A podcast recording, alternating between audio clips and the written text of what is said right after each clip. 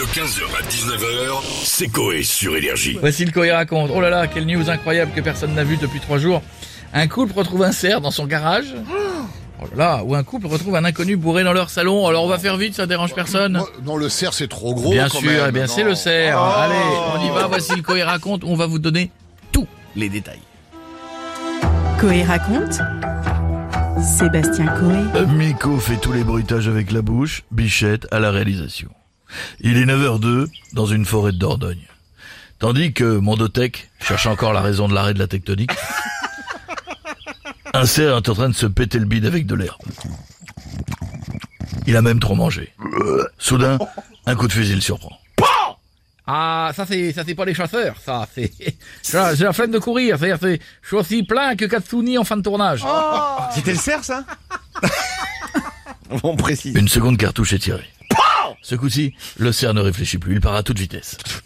Au bout de 20 minutes de course, le cerf est essoufflé.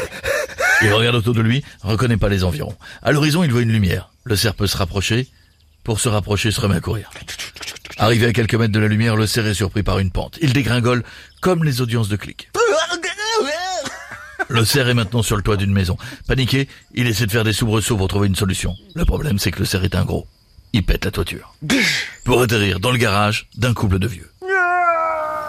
Tandis que la SketchUp hésite à refaire un feat avec Georges Alain, le couple de sexagénaires s'apprête à fêter leur anniversaire de mariage. La mamie pose son dentier dans un verre C'est une dingue. C'est les dents, c'est les dents qui claquent. et attrape la de son mari. Oh, bah, dis donc. Au moment d'attaquer la surprise, la mamie est perturbée par un bruit qui vient du garage. Boum Boum Le papy, qui a enlevé son sonotone, essaie de la rassurer. C'est rien Marie, je continue. Hein Voilà. Contrairement au héros de Matrix, je te rappelle que je l'ai pris moi la pilule bleue. Décidément, ce papy est très calé en science-fiction. Soudain, c'est à son tour sans entendre de bruit. Papy s'énerve. Remonte sa couche, le pantalon d'Amar, rejoint son garage avec sa femme. Ça, c'est les chaussons. Les deux sont stupéfaits de voir un cerf en train de se cogner contre un mur. Sans plus attendre, il appelle les autorités.